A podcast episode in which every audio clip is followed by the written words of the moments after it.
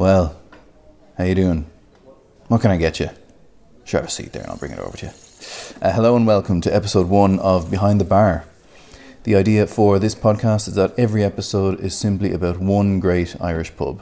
I'm hoping to find out about the history of the place, as well as hearing about some of the great stories and characters involved in some of these great institutions. This is very much a pilot episode, so please do let me know if you like the idea, and I can try and make more. My Twitter handle's in the show notes. Now, in this episode, I speak to Hugh Harrigan, who's the owner of The Boar's Head on Capel Street in Dublin. Hugh is a real gentleman, he tells a good story, and he runs a great pub. So I hope you enjoy hearing all about it. And without further ado, I give you Behind the Bar, Episode 1, The Boar's Head.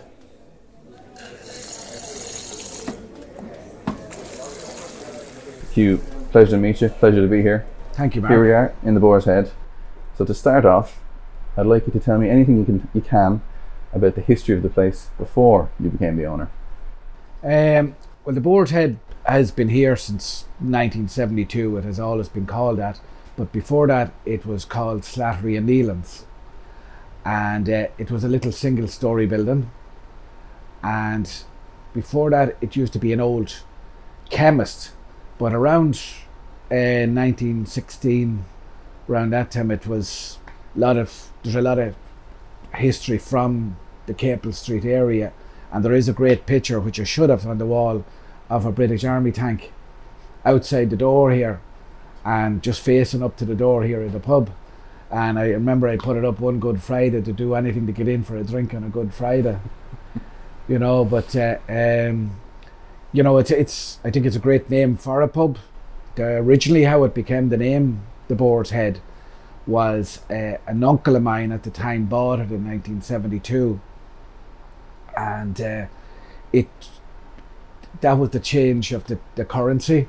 So downstairs in the pub there was an old mirror with a boar's head on it, and he says this could be the fitting name for it. So it has continued on from there, and we've kept it on then ourselves. And thank God, a lot of people think that we own all the Boar's Head meat companies in the States when they sink all the trucks, but unfortunately not. No, unfortunately not, no, you know. And I can see a Boar's Head up by the right hand side of the bar there. Yeah, there's one just sitting at the corner of the bar up there. It's there a long time. Like we knocked the pub now in 1999, and when we rebuilt it we had to get the bar back up. And over the years a lot of people in and out, customers, sports personalities, different ones, and a lot of good stories out of here. And there's a lot of them I said over the years, thank God that bar can't talk. Well, over the course of our chat, we'll hopefully get a couple of those stories. So let's talk about how you became involved with this place. I think a good starting point might be how you met your wife. Well, originally, like, my wife is from Cavan, from Killalec, County Cavan, and I'm from Arava. And I was born and reared on a farm, and 6 of us in the house. And I thought the farming was great, but come the winter and the dark nights, wasn't for me. So I had uncles in the business here in Dublin, my Uncle Joe, my Uncle Pat and my Uncle Tom. So how I started and at first was, originally I was supposed to get a lift to, believe it or not, an Ulster final in Clonus, and missed me lift, very disappointed. So my reward was my father sent me to an All-Ireland semi-final here in Dublin with my Uncle Joe. So when he came up that weekend, he used to own a pub on the Keys at the time called the Amory Grant. So he put me in, and I was there lifting glasses and doing my little lounge by, and I said, Jesus, this is a lot easier than farming. So that was my introduction to the pub business. And then from when I went back down home, then there's I don't know, maybe there's probably 8, 9, 10 pubs in Arva, and they're always looking for part-time staff. So I ended up working between 4 and 5 of them, and then, you know, I loved it. Loved the pub business and loved the crack and the buzz and listening to different stories. So eventually then I came to work for my Uncle Pat, who owns a pub on Leeson Street called Harrigan's, and went to work there. And really, really enjoyed it. Jeez, really enjoyed it now, and meeting great people from Cavan, people all over the country. And it was a GAA pub too, and it was right there off Stevenson's Green, so you met everybody and anybody coming into the place. But of course, couldn't settle there either. So I ended up moving to New York, and that was in 1985. So stayed in New York for about a week, ended up going to Boston to a brother of mine. And I worked in the roofing business there, and wasn't a great man for heights. But I enjoyed the work, and it was something totally different what I was doing. And then through a friend, I got an offer of a job to work in New York, in Manhattan, in a bar. So I moved down there after 6 weeks, 7 weeks, and I lived in Queens, worked there, and then Joyce's was the name of the bar, and it's on 2nd Avenue, and it was right beside the United Nations. So like you met, Manhattan is so big and pubs everywhere, and everybody loves the Irish pubs, and we had a famous pub and restaurant and stuff like that. And you know, you had a lot of lads coming in. Like I remember one evening, I was only there working 2 weeks, and it was the time of the famous Sugar Ray Leonard and Marvin Hagler fight. And I was there behind the bar, and this fella walks in, there orders a glass of wine, and up at the window, and I said, "Jeez, I swear that's Marvin Hagler." So looked at him there for a while and says, "I says, how are you?" and all this, and of course I had still my real Irish Cavan accent and stuff like that. And he says, "Oh, you're Irish, and where are you from?" and all this. So he shook out his hand, and it was marvellous Marvin. I couldn't believe this. I was in total shock. And it just says, Jesus, like at that time you had no mobile phones and cameras, and there was no pictures, no nothing. And I said, I couldn't wait to tell the boys at home, you know. So it was great meeting lads like that. And Don King used to come in to me and nod to him in the pub as well. And I remember in '94 for the World Cup, and sure everybody was out from home and stuff like that. And it was an unbelievable time to be in New York in 1994 for the World Cup. But some of the lads were slagging me. I says, "Oh, where's Don King today?" And he says, "He's not around," and stuff like that. But there was a wide open window at the very front of the pub. So who was walking down? Only Don King, the other side of the street in Manhattan. And he looked like a big polar bear. He always wore a big mink coat, you know. So I remember shouting. The boy says, "There's Don King now." He says, shouting. So I let her roar across at him. So the next thing, I says, "Don." And he says, "Oh, Hugh," he says like this. And the next one, he comes into the lads and he says, "I suppose these are all Cavan cunts too." He says like that. And the boys were just there looking. But that was Manhattan, you know. But I was involved in Cavan football over there. But that's where I met my wife then. My wife worked in Joyce's. And so two Cavan people meeting each other over in New York. I know, yeah. I know it's only 10 miles apart. But Anne had a few sisters over there as well at the time, so we hung around kind of in the same circles and stuff like that. But Anne left Joyce's then and went to work in Hugh O'Lunny, who was a Cavan man, a publican who only recently died. And she said, "Listen, if this romance is going to continue, we better not work together," you know. So that's how that ended. So our son Ronan then, we got married in 1990. Our son Ronan was born in 92, the day after Donegal beat the Dubs in the All-Ireland finally. He arrived a bit early because we were watching the match the day before, but we decided then that, you know, for family reasons and looking forward, like moving forward, we'd be better off moving back home. And we always had planned to move back to Ireland, and we looked at Dublin, we looked at Galway, and you know, we just said we'd probably living in New York, you'd need to move back to a city, you know. So it ended up, this place came up for sale, The Boar's Head, and my uncle owned it at the time, and we thought about it, and sure, like we always figured it was beyond our means to try and buy a pub in Dublin. And then back in 1994, you know, and us living there, and Anne had never even stayed overnight in Dublin.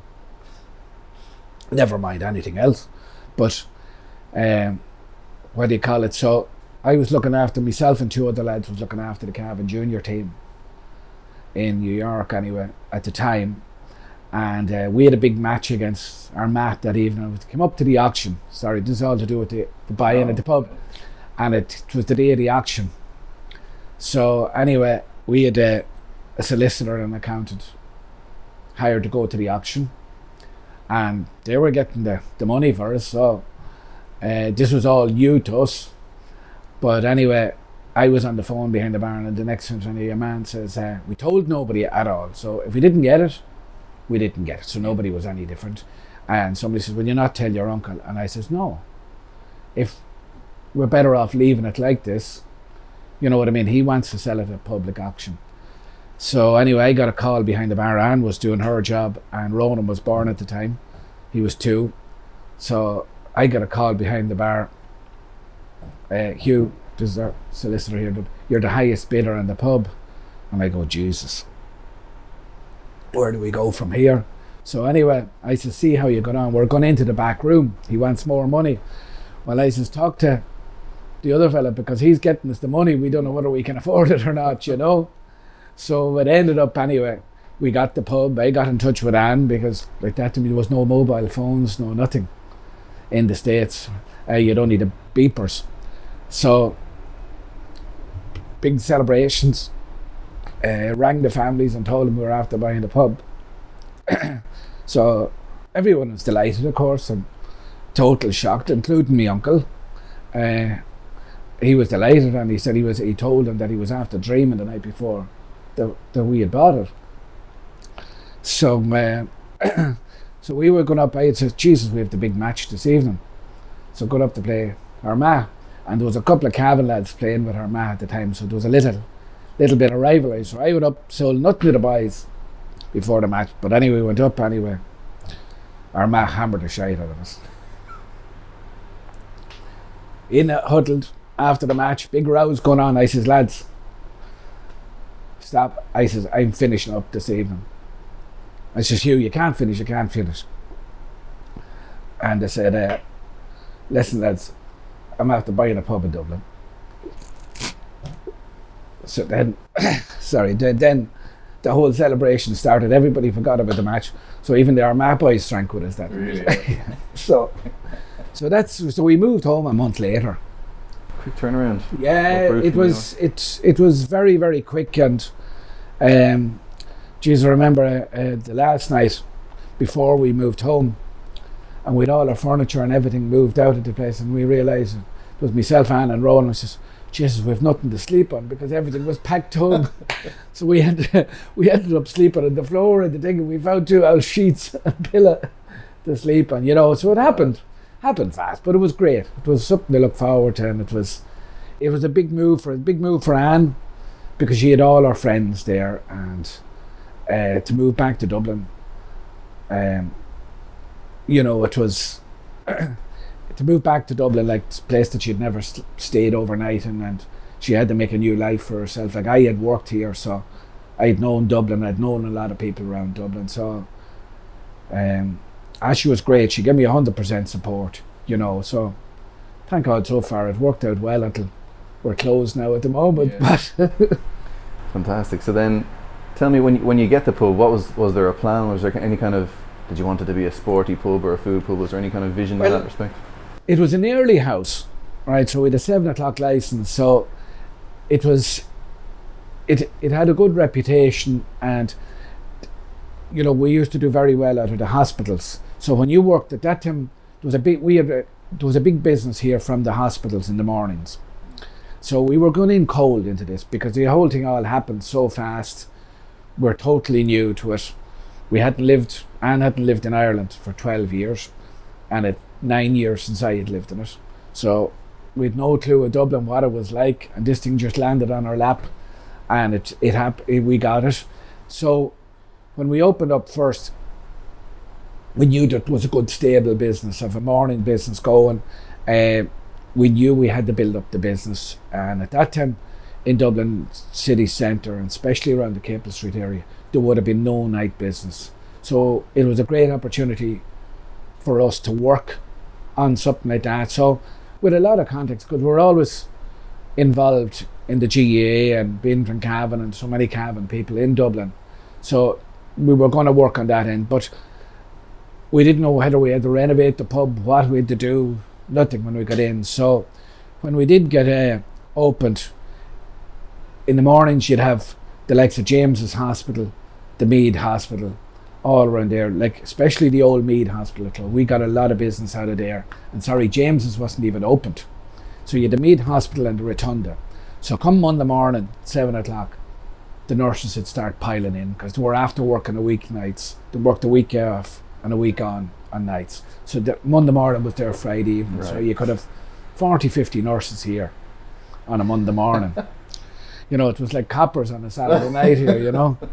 But then you got a lot of ambulance drivers and security guards and guards in itself. So it was all day business at that time. So we eventually then, we knew the pub had to be renovated. So we took it over on the 13th of August, 1994. And famous day after, Dublin played Leitrim in an All-Ireland semi-final. So we don't know if we'll see Leitrim back there again, but a lot of people were very good to me when we started off, like let's say like builders and stuff like that. They said to come in and do the work we needed to do on the pub to get it decorated and sort out bills afterwards. It was friends of mine looked after Jerry Brady there in the garage in Cavan. He looked after us with a car, and like people were so supportive of us, and we couldn't believe this, the goodwill. I suppose like I was 26 when I bought it. When I think of it now, like buying a pub at Dublin city centre at 26 years of age, I says, Jesus Christ, like how did I do it? You know what I mean? Little good. Yeah. But I suppose that was the goal that both of us had, and Anne worked in the business, which was great. So she knew what it was like, the long hours and what you had to do. But we closed it down in October for about 10 days. And we got the whole place renovated up and stuff like that and got it going. And we built up a great business between Cavan, people in Dublin here that wanted to come in, young ones that lived in Dublin, our own age at the time. And it was, Dublin started to pick up. It was tough work now. During the day around Capel Street was a hard business. And like it was, you had a lot of wrong people floating around Dublin city centre at that time, you know, and it was, I wouldn't like to do it again. I enjoyed it, but I wouldn't like to go through it, or I wouldn't like to do it, anybody to go through it again. But then in 1999, we decided, right, the pub we have to renovate the pub completely. So it was, I used to call it the last bungalow left in Dublin, because we're a little single story building. There's a picture of it there on the wall, what it was like. Oh, you know what I mean? Yeah. And there was only two big windows here at the side, and the old 4 foot thick walls, and that was the toilets. And like I remember one night, it was in that bad a shape. In the end, there was a United match on the box, and one of the windows, there was a bit of a leak coming in through it, and this gush of rain came through the window and blew up the bloody television. Oh God, you're joking. I know, yeah. So this is what we're going back to, but so in 1999, the 8th of March, we knocked the pub completely to the ground. And believe it or not, we had it rebuilt and opened on the 6th of July. Wow. And we went through a scaffolding strike. We went through the archaeologists, you name it, anything that could have happened to it, it happened. But we got it rebuilt back there, and this is the pub we've now. We've done some cosmetic stuff on it over the years, you know, but we enjoyed it. Like we're, what, 20, many years are we here? 19, we're 26 years here now, going into 27 years. And it has flown. It has flown, and you know, a lot of great memories, and you know, a lot of great times, a lot of great laughs, great support from people. And I remember when we were building it, a lot of publicans came to me and said, Hugh, you're still going to have a small pub when you rebuild this. And I says, yeah, but I says, I love small pubs and I like knowing my customers. And I'm not a fan of big pubs anyway, you know, but, and I suppose maybe in this day and age, you know, when we do get to reopen, you know, the smaller pubs, you know, will probably come back that little bit quicker because they're easier managed and stuff like that, and they're more personable and stuff like that, you know, but we're going to have to reinvent ourselves basically. That's what's going to happen now, you know. So for the benefit of people who don't have the pleasure of seeing the place or being in the place, how would you describe it now? Just in a couple of lines. It's no longer just the one floor anyway. It's over three floors. We have a bar on the ground floor, lounge on the first floor. I like to still call it a small old country pub, stuck in the middle of Dublin. Homely pub, and you're always going to get a good welcome out of it. And we try to keep it an old, authentic pub. Yeah, I've read that when I was doing my research. I read a couple of times it's referred to as a culture pub in Dublin or a country pub in Dublin, and even somewhere that when students or people move to the city for the first time, they come here and get a bit of a feel of home. They come in and it's small and. You know what I mean, and they always feel that there's a bit, because there's a lot of country people that happen to just drink here now. They could be living in Dublin for the last 20 years, but they still like to come in here because they end up bumping into somebody else from down the country. Could have been from Cork, Galway, anywhere. You know what I mean. So it has that sort of a feel about it. You know what I mean, and it's, I suppose maybe it's more, you know, we do food, but it'd probably be known as more a drinking pub and. Drinking and food for buy food and drinking, if you know what I mean. So it's great. Like I love to see the students coming in, and especially their first years, and when they're signing up in September, just entering into college, and to come down here and it's the first time really away from home, and Mammy and Daddy's have to give them the few extra pound, of course, and they head for the pub straight away. Yeah. You know. Yeah. And being close to Guinness HQ, how are the pints of Guinness? Well, I've been told they're top class. They're good. We're known for a good pint of Guinness, and a couple of years ago we got the top award in Dublin for the best pint of Guinness. So there's a good flow in it. When you get a good flow in a pint of Guinness, you can't beat it. Perfect. Pub is also known for its sporting connections, particularly GAA. Even in our conversation, I noticed you remember dates based on it was the day after this match or that match. Yeah. So how did the sporting connection begin? Well, I suppose the two of us been into the GAA so much, and I remember one of the very first customers I served here back in 1994 on a Monday morning was Páidí Ó Sé. Mm. And just for those who don't know Páidí Ó Sé, legendary GAA. Kerry 8 All-Irelands, managed Kerry to 2 All-Irelands, 3 All-Irelands, and also managed Westmead to a Leinster title. And Páidí was a legend, you know, in the GAA, and he was like a character, do you know what I mean? And I remember when we came in 94 here, the first couple of days we were here, Páidí lads into me on a Monday morning, you know. And I think anybody that knows Páidí enjoyed a drink. But I couldn't believe this, that he landed in. So he was there looking at us and we were chatting, and just for the couple of minutes anyway. And he says, "You're new owners here." And I says, "Yeah, we're home from New York." And he says, "Where are you from?" And I says, "Cavan." And he says, "I have a lot of friends from Cavan in New York." Well, I says, "Paddy, yourself and Joe Kernan played in the middle of the field for Cavan in a New York championship, Joe from Armagh." And I says, "You won the final." He says, "You know that?" And I says, "We do." And I says, so I started a list out all who his friends was over there. And sure, he couldn't believe this. So we had a great bit of crack and telling stories.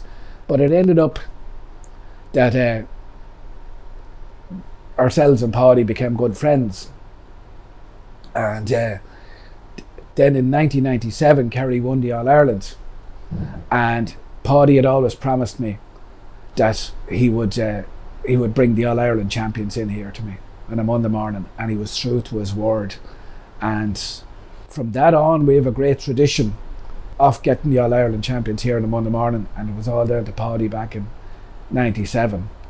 So it would have grown from that, like even before. But in 94 when we came here first, Dublin played down in the All-Ireland final, and like the All-Ireland football final and hurling final is massive, as everybody knows in Ireland. Like it's the GAA is such a big, it's a community wide and blah blah. But anyway, we were packed that weekend, and it would have been more country people. And of course, everybody was always against the Dubs, and they're still against the Dubs. So it wouldn't necessarily all been down, but it grew from that weekend, because we came here in August, and the final was always the first weekend in September. So from that weekend on, and then when lads come into Dublin or They could be coming to work or they could be going to college. So from that weekend on, and it grew. And then between all these lads going to college up here, between DCU and UCD and DIT, all this, they all came in and out of here over the years through college. So when they went to play then, when they were playing in county teams, it was a great place for them to come in and meet. And I think, you know, pubs are known as social outlets. And you go for a pint, like if you asked the majority of people how much was a pint of Guinness, they wouldn't have a clue. But you know you're not being robbed. But to go for the company and go for the crack, oh, we'll go in here, like, I suppose my most favourite weekend and hourly weekend is always the All-Ireland football final, and especially the night before it, on the Saturday night. Like, it doesn't matter who's in it, you know. It's kind of a hub for a lot of ex-GA players and ex-college lads and to meet here on a Saturday night. And like, they're out on the streets and they're everywhere, and the crack that you'd have and the stories and lads bumping into each other, like, and it'd be uncomfortable. But there's that many here, and everybody wants to be here because they're meeting up with lads that they mightn't have seen until for 12 months, you know. So that grows, and then the Sunday then is always the kind of the same. The Sunday morning, lads meeting up, they're here picking up their tickets, and you're trying to juggle tickets. And of course, being a publican in Dublin, everybody thinks you have tickets. Mm-hmm. But in fairness, the great thing about the GAA community, if somebody ends up with spare tickets, they're great to pass them off, and they'll give me a ring and say, Hugh, listen, I have a spare ticket, you'll have a good home for it. And they know it'll go to a genuine thing. So it brings people then, of course, on top of that. And then people want to be around these GA lads too as well. Do you know what I mean? They want to say, Jesus, I was in the company of Páidí Joyce or Seamus Minan, or, you know, it's some of the Cavan lads like Dermot McCabe and some of these different lads. They want to be in the company of them and say hello to them. And like, we've grown that, like, Jesus, like, the amount of lads that you'd have in and out of here over the years, it's unbelievable. And they're all a great bunch, like, you have to say they're, and you have great crack and great bits of stories out of them, you know. But it was Páidí started all that now, you know. Yeah, and I imagine that tradition of the All-Ireland champions coming here on a Monday morning, you're probably getting press and everything in for those, are you now? Yeah, well, it started to really build up. Like, it was in the earlier years with Kerry that time, you know. And then when Dublin came to win it, look, there was great crack, and the Monday mornings was fierce crack here. Like, there was sing songs and there was great stories to be told, you know what I mean. And it was just really good crack, and especially the Sunday morning as well. But then 2011, the Dubs played Kerry, and I'd have been pally with a lot of the Kerry lads on account of them coming in over the years, you know. But I'd have been good pals with Bernard Brogan or Alan Brogan and Barry Cahill. So they were in here for lunch the week before, and I remember saying, geez, there'd be some crack here on Monday morning when the Kerry boys were in with the Sam Maguire and the All-Ireland champions. And they were saying, there'll be no fucking Kerry boys in here, we'll be knocking down the doors. So true to the word, the two boys landed in 2011, and then the lot of them all landed down. And on account of Dublin winning it and hadn't won it in so long, the place just got strong. But it was great. Pat Gilroy was managing. We kept the doors closed till 9 o'clock that morning, 9:30, and the blinds down. So I let them off, the players off to themselves, and did a bit of fun and a bit of crack and stuff like that, you know. And we opened it up. But the following year then, Donegal won it in 2012. Michael Murphy and Rory Gallagher and all the different lads, Martin McHugh, they all came down here in the Monday morning. It was, like, they seen that it was tradition to do this. But when Dublin came back and won it in 2013, it started to get really crazy, you know. And it's great. It's great buzz, and it's great crack. But like, it's got really busy now, and in fairness now, the media, like, comes down every Monday, and they have great respect for the lads. There's only pictures taken outside, so there's nothing taken inside, which is great, and players appreciate that. You know, like, you're after slaving off the whole year and winning All-Ireland, and you're going to let your hair down a little bit, but you don't want to be appearing on the paper the next day, you know what I mean. So it it's great coverage for us, and it's a great reputation to have. But in 2012, going back when Donegal won it, Páidí's last year to be here for the All-Ireland was 2011, and there's a great picture of him outside the door with Bernard Brogan and Pat Gilroy, the three of them outside. And Páidí would still come down, even though Dublin had won it, and after beating Kerry, just like we used to always say, the All-Ireland didn't start here until Páidí walked in the door. You know, so, but in 2012 he didn't come up for the All-Ireland, which was his first one to meet. So on the Sunday morning he was missed really badly, and the Monday morning then especially, because the Monday morning was such fun, you know, and all the Donegal lads here. But didn't he ring me? And all he says to me, Hugh, are they there? And I says, they are, Páidí. Who's there? And I said, Christy Toy, Rory Gallagher, two McGee's are here, Martin McHugh, started to go through them all that was here. And I says, Páidí, I says, you started that. I did, he says. Páidí loved praise, loved the crack. I says, you started it. He says, I did, Hugh. He says, you are fucking nothing, he says, until I put you on the map. He says, you are fucking nothing. And I said, that's right, Páidí. And I said, down with the phone. So, unfortunately, Páidí died then that year. He died in December then. So, but he started that tradition, you know, and it moved on, and the Dubs have moved on, and, you know, but it's a great tradition to have. And like, we've been getting a lot of the hurling lads all down now. We've never had the Liam McCarthy here in the pub, believe it or not. We've had a lot of trophies with the Heineken Cup, you know, and of course the Open, and you know, you'd have an awful lot, and of course my own club, which is what moved on, from that then as well. We started to get the tradition then of all the county champions coming, because the big thing was when you won your county championship, whether junior, intermediate or senior, you have to go to the Boar's Head. So that started then on the Tuesday nights. Right.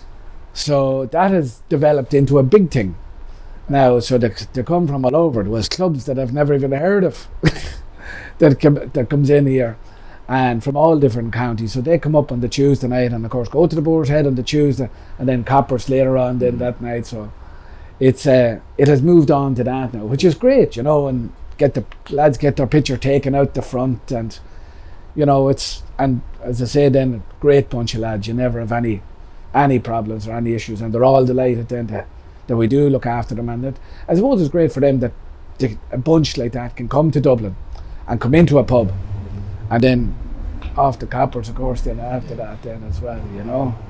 Fantastic. And like you alluded to there, it's not just GAA.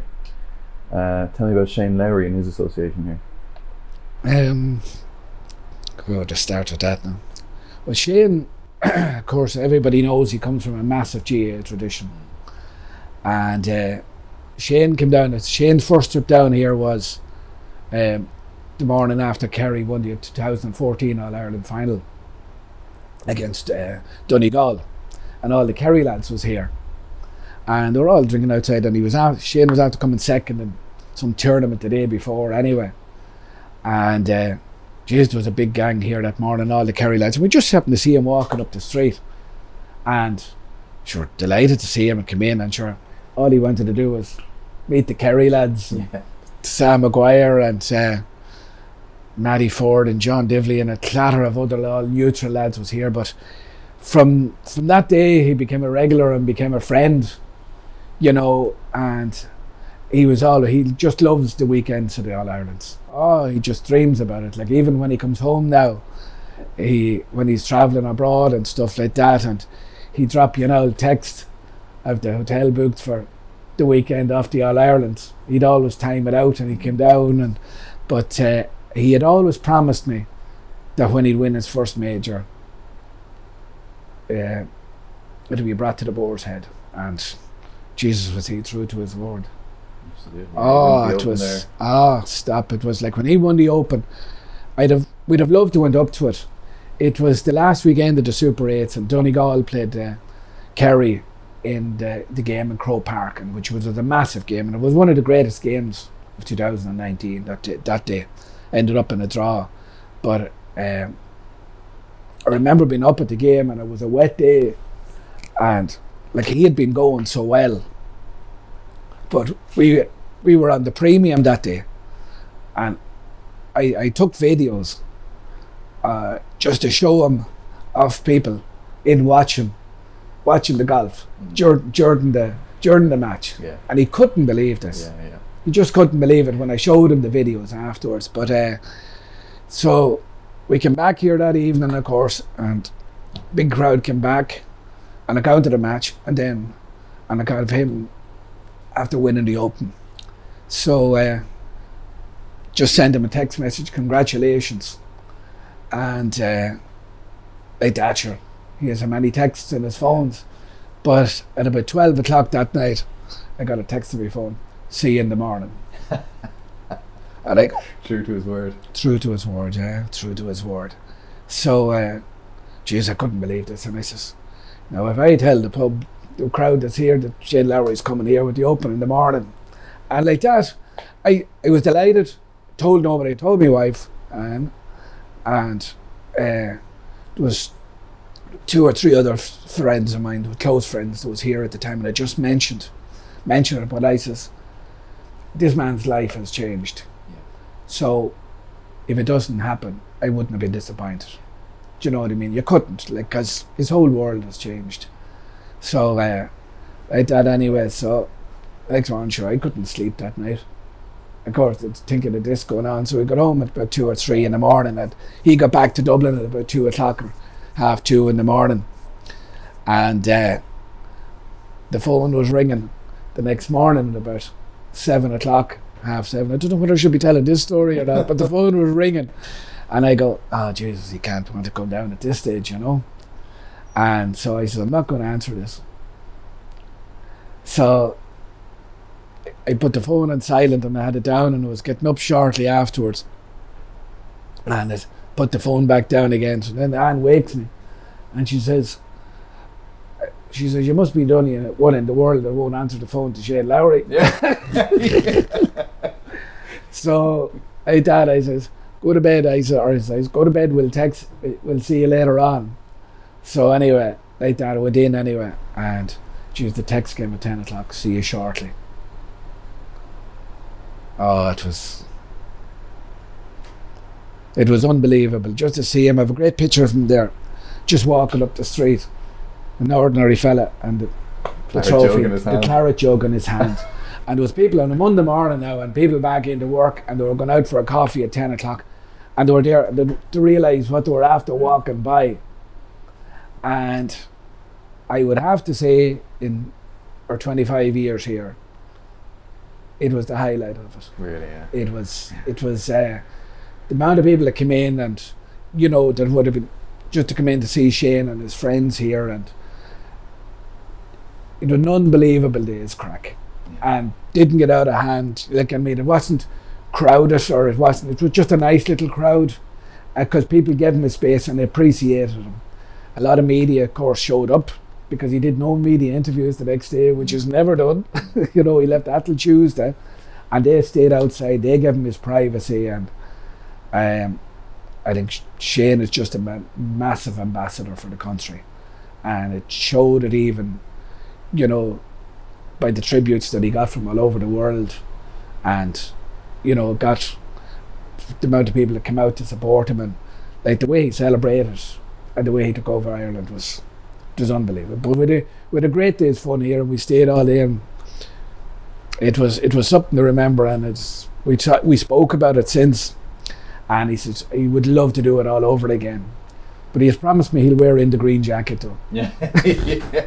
You know, but it was a remarkable day, and I don't think anybody, you know, whether it's the Dublin lads or Kerry lads or anybody, the different Donegal lads that was brought in, the Sam Maguire, like, they text me, and some of them came in and same, they know this was the highlight, and it was great for us. And what he did, he brought the profile of the pub, of course, even back up again, like, and like Jesus, for weeks afterwards, I was telling them afterwards, like for weeks afterwards, there was people coming from the airport in taxis. All they wanted to do was come in here and wave the flag up on the wall, and him signed it. And I remember John Milan texted me that morning.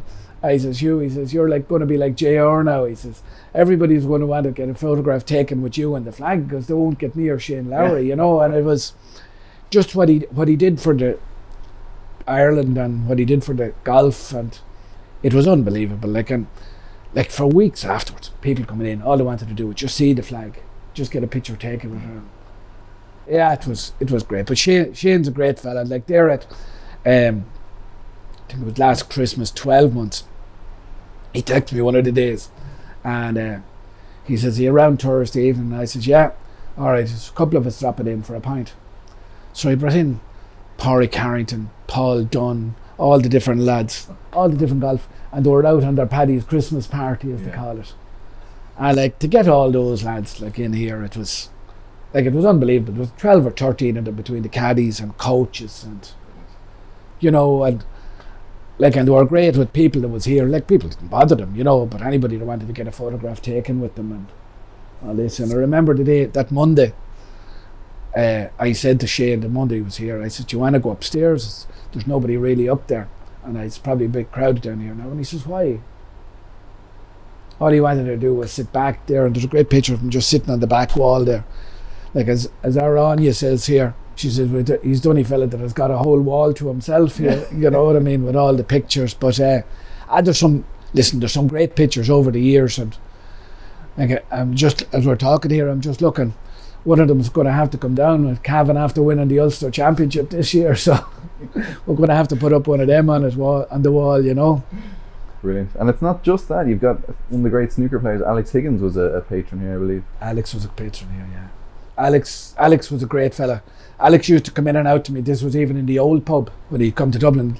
Louis Copeland always dressed him up here above, and Alex had come down to me, and he always wore the big hat and the long mac. And he'd come in the door, and he walks like he runs around the snooker table, and he always had a black case on the snooker cue, but there was always a red ribbon tied in it, and he'd give me the snooker cue, and he'd sit down and have a glass of Guinness, loved his horses, pick out the few horses, and people would come in, and they couldn't believe they was coming in, and then he'd be gone off to the day, and I used to be left looking after the snooker cue, you know. But Alex was great. I remember, like, he loved coming in here, because we used to put him up in the window under the stairs, and he'd back his few horses and a couple of glasses of Guinness, and the great stories on him. He loved golf. Like, he loved golf. Yeah, he said he'd have been a professional golfer if he hadn't been a professional snooker player. You know, but shortly before he died, when he got cancer that time, he used to still come in and out to me, and I'll never forget one night. Everybody knowed Alex for his gambling and his drinking, but Ireland were playing a World Cup match, and we have a big screen here and a big screen in the lounge. The pub was full over the two floors, so Alex came in anyway, and he came up to me. He wasn't drinking at the time, he was drinking tea, and he says, Hugh, I need £200, he says, put on a bet. This was pounds at the time. And now everybody was looking at Alex coming through the pub in the first place, because he had the cancer at the time. It was all over the papers. And I said, Jesus, Alex, I can't give you £200. Like, and it's a kind of a golden rule in the pub business. As soon as you lend somebody money, like, they're gone. And it has put pubs out of business, you know. And I said, Alex, I can't. And like, I felt really bad about it, you know. And everyone's still looking. He says, Hugh, he says, if this bet comes in, I'll get about 5,000 or 6,000 out of it. And he says, Alex, no, I can't. Give me a cup of tea, he says, and so I made him a cup of tea. So he sat on the top stairs, looking onto the big screen on the way down to the lounge, and he had his cup of tea. There is nobody watching the match. They're all sitting at Alex on the top of the stairs, having this cup of tea, and they're wondering what's going on, because he's following me over and back the floor, looking for the money off me, you know. So like that, anyway, Alex left. But the following day, he lands in with a friend of his for a cup of coffee. Now, I thought Alex was gone. I'll never see Alex Higgins again. So he ordered 2 cups of coffee, and says, how are you? I says, grand, Alex, how are you? Introduced me to his friend. So the other friend went to pay for the coffee, and Alex says, no, I got it. The next minute, Alex pulled out. There was the $6,000. I just gave me the little wink. Unbelievable. Oh yeah, that time it was a famous time. He was all over the papers. He was after the girlfriend was. He was living in a caravan in Belfast, and the girlfriend was after stabbing him. And I was reading about it on the paper, and I had it here on the paper. Next to the door, walks up, opens him. Who runs through and heading straight through to the bathroom on the Alex, and he seen that I was reading the paper, and he says, Hugh, don't worry about it, it's not the first time somebody stabbed me in the back, he says. But he was that sort of a character. But about a month before he died, he landed into me one Saturday night with that picture of him and Jimmy White there, and he'd autographed with the two lads and her name on it, and I thought it fabulous because I'd never asked Alex for anything in his life, you know, or I'd never, you know, I give these lads their privacy. I know everything has gone social media now, and it all helps too, and sometimes it can be a bad thing, but you have to know how to use it, and I try to use it as best I can. And at that time, I suppose, when Alex coming in, social media wouldn't be as big, but like to get that photograph there on the wall, and then a couple of blokes that has been wrote about him, and he has done one himself, and we've always got mentioned it, and it's the same as a lot of the GA books. Yeah, Paul Galvin and Kieran Donaghy, Tomás O'Shea. I was mentioning all these books. Yeah. Yeah, and they all know, you know, they all give great tribute that, you know, when they're saying about coming in with the Sam Maguire and stuff, that there'd be a bigger smile on me when I've seen Cavan walking through the door and it, you know. So they always know that I'm from Cavan, even though we're living in the middle of Dublin, you know. Now, we've mentioned a few kind of famous or very well-known clientele. I'm wondering, are there any kind of regulars you might be able to tell me about, or any stories to do with some of them? Jesus Christ. And you'd have a lot of characters here, you know, and, you know, from different lads, from bus drivers to, you know, to some of them are doctors too, and some of the, you know, it's a sort of pub here that, you know, you can walk into on your own and have 2 pints or 3 pints and read it in the newspaper. And, you know, there's lads coming in here for years and I don't even know their name, and I've very rarely even spoke to them, because they like to come in and you see them and they put up their hand and it means a pint of Guinness, and they've their own little private little corner. They like their little seat, and, you know, they get their privacy and they appreciate that. So you have, in this size of a pub, you have to learn how to read your customers, you know, when they come into it. And like that, I always leave people like that on their own. Yeah. And picking up when someone wants a chat or someone. Yeah, and if they talk to you, you talk back to them. Do you know what I mean? And, you know, I remember Plural, there was one customer that died on us there a few years back. Sean Devereaux was his name. Sean was born and reared in the flats here in the back. And he came in here for his couple of pints every night. Sean would never say boo to anybody. Never speak. He'd just order a pint of Guinness, Dudley's Crossroad, read the newspaper. And big into his golf, massive Leeds fan. That's all he did. And he eventually turned to the GA because he was in a GA pub. And he loved all the different lads coming in and loved the laugh, you know, and still never got into a conversation with them. But they all knew him. How are you, Sean? Because they all knew, because he sat in the corner there every night of the week. That was the only night. But I remember one Sunday night though, the Euros was on, and we get a lot of the lads down from the Sunday Game. So the lads come down here after doing the Sunday Game show, and they come in here for a couple of pints. But the Euros were on around the same time. And I remember Packy Bonner and John Aldrich and a few of them came down here that night. And I could just see Sean lighting up, seeing these lads coming in, because the soccer lads coming into a GAA pub. Yeah. So anyway, they were with a friend of mine, Rory O'Neill, RT Sport. So Rory would know Sean. And Rory seen Sean smiling over the corner. And for the first time ever, Sean said to me, Hugh, I'd love to get a photograph with those lads. And I said to Rory, and he says, and all the different youth lads that comes in here on the Sunday night, through the Sunday Game, all the different GA personalities. And Sean would have never said that, and they all know him. But he just got, and that was, we're never as happy to see Sean ask him, and everybody was like, and I was telling customers during the week, I said, Sean asked for a photograph here last Sunday night, and they're going, what?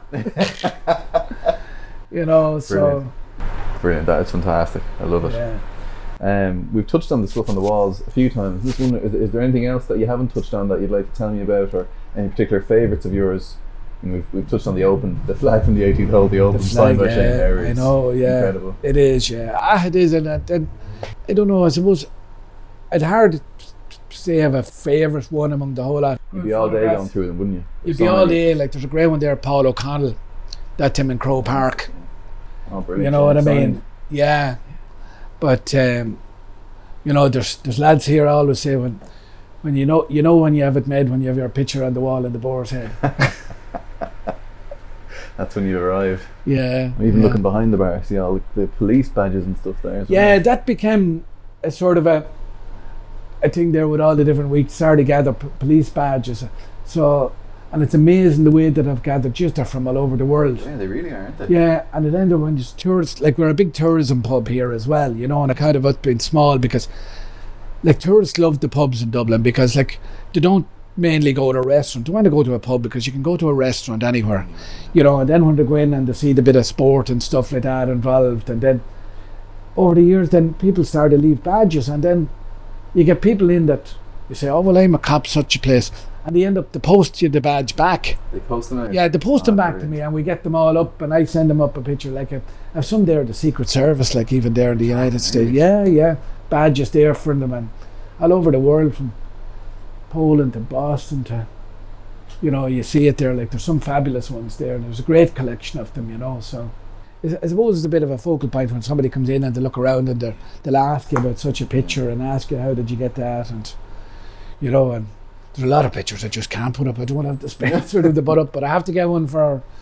the Cavan now this year after winning the Ulster Championship, and unfortunately we were closed. And then we're in the All-Ireland semi-final, of course, and closed for it then as well, you know, but that would have been my All-Ireland now to see Cavan playing in Croke Park. But listen, it's I love the business. Somebody says, would you retire out of it? And I said, no. Really?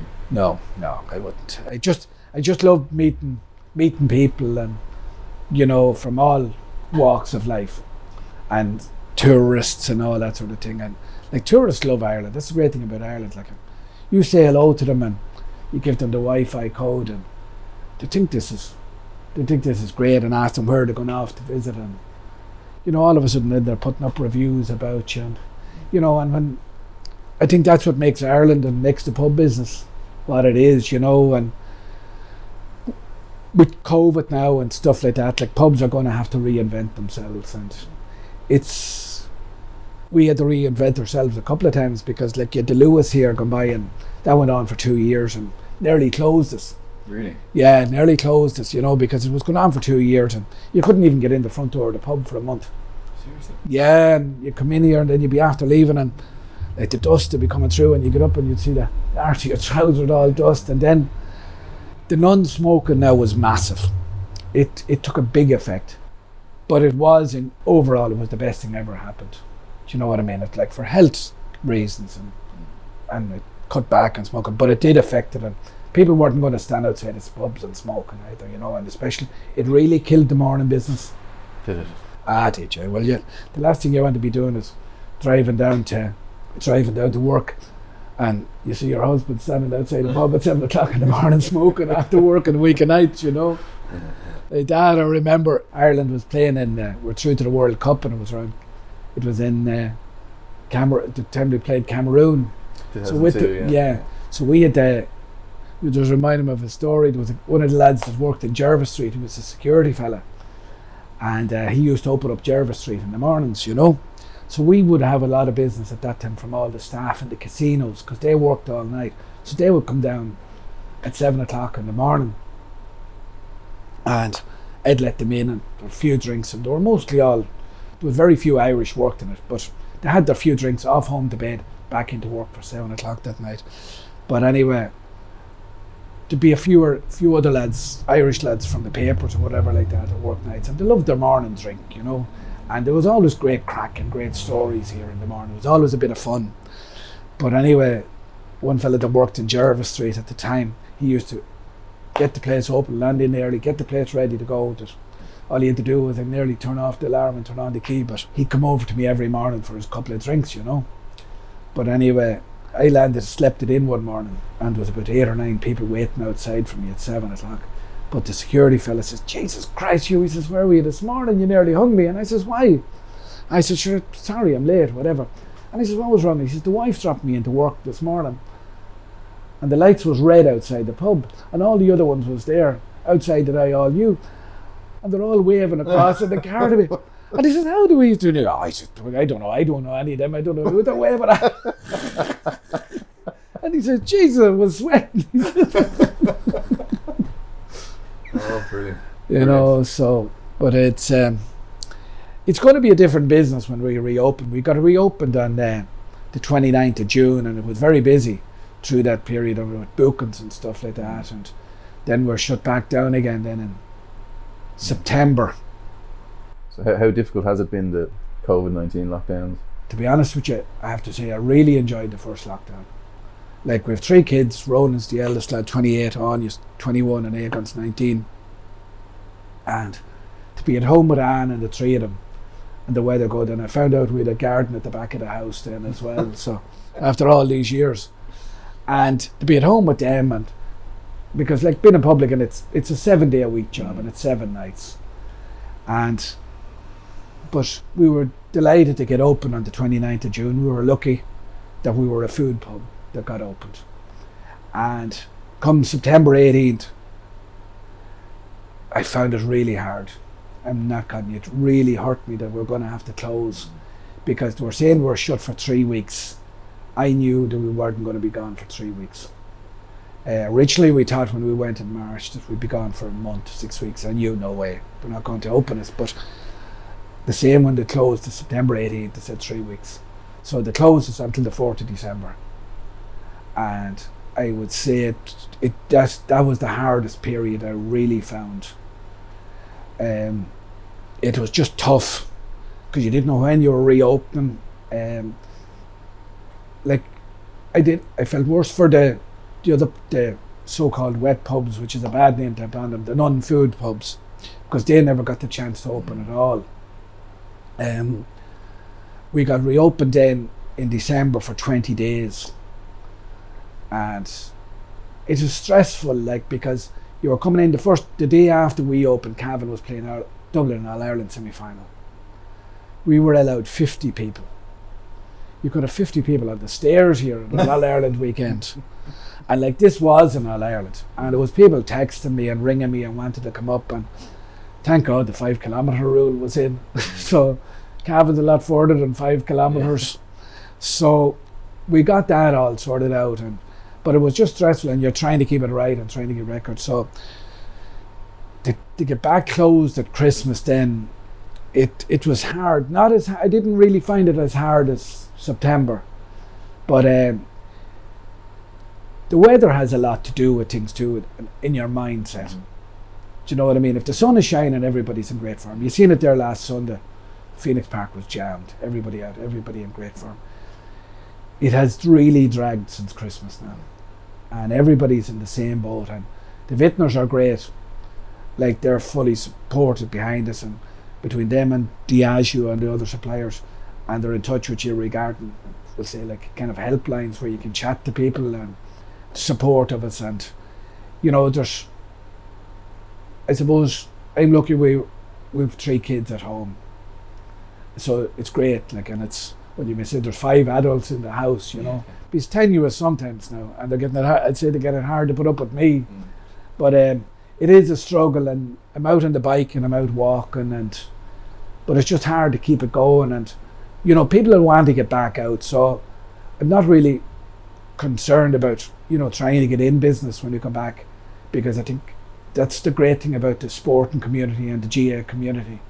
They want to go back to meet somebody where you'd be known, where you ran the pub properly during the other lockdowns, you know, and when we did get reopened with the guidelines. So, but we're just going to have to reinvent ourselves again, and you know, it's hard. You get down days, believe me. You get days in very bad form if it's raining outside or whatever. But the important thing, I think, is for people to talk. Do you know what I mean? And talk to a friend and saying, I'm having a bad day today and I'm down and stuff like that. And like it's harder on older people. Like, thank God my parents is alive and Anne's mother's alive and she's down with her there today, and you ring them and there's always lads in touch with you on the phone, and which is great. Like, the amount of texts and supports that I'm getting from people just saying, Hugh, how are you doing? And all this sort of thing. And it's great, it gives you a lift. Yeah. Do you know what I mean? And it's Jesus, nice to see somebody else is thinking about you and stuff like that. And like, and when you meet anybody on the street now, or you meet anybody, you're talking to them for 20 minutes. Yeah. I think everybody finds that, because nobody's going anywhere and like that. Everybody's drinking coffee now, and this is like we found out this new word now that you're a barista, you're not a coffee maker. You know what I mean? And I think everybody, like the coffee sales have gone through the moon at this stage, you know, with everybody, you know. But hopefully we'll be back, and I'm really looking forward to getting back. You know, I'm hungry to get back, Anne's hungry to get back at it, and you know, the kids give us a dig out here when we want. Ronan's working from home, the other two are in college, and you know, and it's getting back to meet people. I've seen what you get texts from people here, you can't wait till you get back, and just fingers hope for the best. Yeah. Fingers crossed. Well, it's been a pleasure talking to you. I can see you love the game, don't you? Like you said yourself, you won't retire from it. You enjoy the whole running the pub. No, I got my retirement through COVID, so I'm back out of retirement. Yeah. No, I don't, and even like I can see there are a lot of publicans even in town, like the likes of Liam Ahern in the Palace over there, and Liam has never retired. Yeah, Liam has never retired either. Because he'd be the same as me. He loves meeting people and saying hello to them and having a chat, and he goes in there every morning to open up the pub, and that's what I like about it. You know, I will cut back my time on it eventually, but there's no way I'm retiring out of it. And if somebody says, would you ever sell the pub? And I says, no.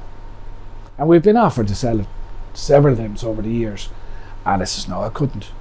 So I couldn't drive down Capel Street then after selling the pub, you know what I mean? And the same with, you know, when you get response back from lads that's after being up for the weekend in Dublin or after being in Joyce's, Hugh, thanks very much, we really enjoyed the weekend, and different lads coming up, you know, whether it be GA lads meeting up for the few pints at Christmas and stuff like that. And you know, I think that's why they call it, they're really social outlets, they're not pubs. Like drinking is a social thing, because that's why I think the pub will always survive, because I don't think really anybody enjoys drinking at home.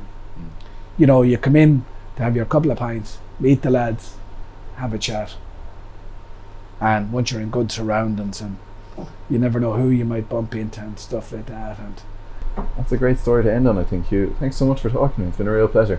No problem at all, Mark. I hope it was helped you. Sure.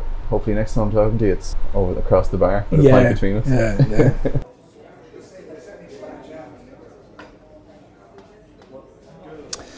There we are now. Thank you so much to Hugh for giving me his time. I really enjoyed speaking to him. And thank you for listening. If you enjoyed it, please do let me know, and I can try and make a few more. Again, contact info in the show notes. If you're involved in a pub and fancy having a chat with me sometime for an episode, again, get in touch. And finally, if you're a brand or business who might want to get involved in sponsorship or anything, get on to me. Otherwise, thank you very much for listening, and you mind yourself now, won't you? You mind yourself.